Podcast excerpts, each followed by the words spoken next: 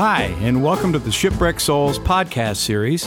And this is episode 10 with your hosts, Bill Como. And Jonathan Bradford.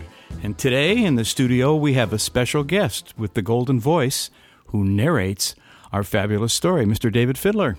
G'day, Bill. Hey, Jono. Hello. So before we started this, we were just chatting about your background because, you know, uh, other than the crazy sailor that we know you are, you were talking about your music history. Well, I'm not a musician. We've got to, we've got to say that.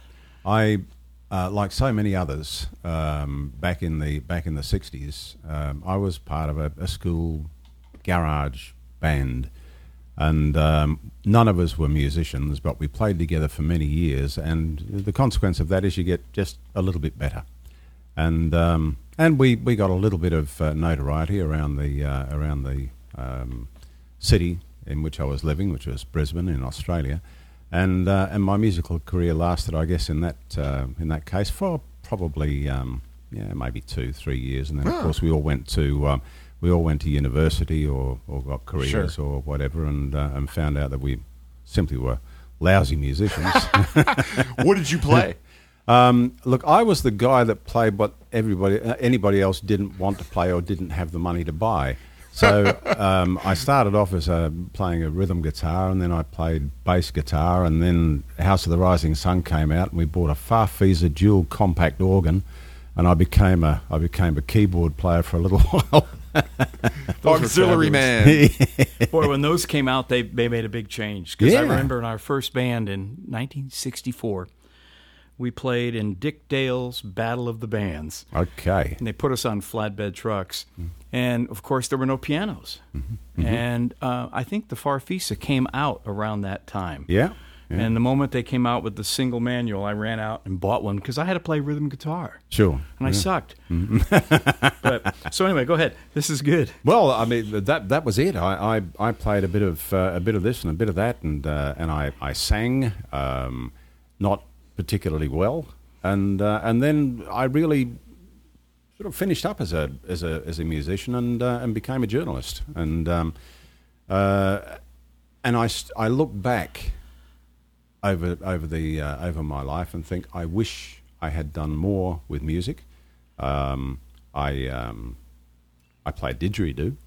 Oh wow, yeah, you, yeah. I remember you telling me something about that. Yeah, I um, I I became fascinated um, by watching Aboriginals play in a, in Arnhem Land in northern Australia, and I just thought I'd like to be able to do that. And I had the, the great good fortune to meet uh, a fellow called Djalu Gurruwiwi, um, who is the, the totem holder of uh, all didgeridoos, and um, it seemed I had an aptitude for it, and he certainly thought so. So he spent a lot of time teaching me how to um, how to blow a stick, and um, and, and there cool. it is. That, Yeah. That's yeah, that's what I do. I remember in a previous podcast, Bill, you were talking about you're you're running with Australian musicians. You know that band Sherbert. Yeah, I remember them. Um, that was the first rock and roll string arrangement I'd ever done. yeah, It came out really, really, really nice, and that kind of started me in that direction with strings, my affinity. But uh, Daryl Braithwaite, when you said that, I went, yeah, Yes. yeah, yeah, yeah. Um, Daryl Braithwaite had, uh, I mean, he had his career probably kicked off on, on three separate occasions, and um, he was uh, he, he was a he was a nice bloke. I think the last time that I uh, saw Daryl, I was emceeing a show at, of all places, it was an Air Force base in Australia, and. Um, uh, and I, I introduced him on stage, and uh, and then afterward we, we sort of sat around and Shot the chatted breeze. for a while. Yeah, he was a nice Yeah, guy. I, yeah. remember meeting him. He was a very nice guy. Yeah, I enjoyed guy. him. He came up into the states for that. And uh, did you ever meet Richard uh, Clapton? I didn't. No, uh, obviously I know the name. yeah, he's uh, been around for a long. He's like the Dylan of Australia. right? Absolutely, yes. Um, that was Yeah. one of the first album that I played on. That was, I think, a major Mm-hmm. label record. He was here recording not too long ago. And we Uh-huh. we had lunch. I hadn't seen Richard probably thirty five years. You know, at least maybe longer than that. Sure. It was great to see him. Look, I think there's um, Australia punches above its weight in the um, in in the music world.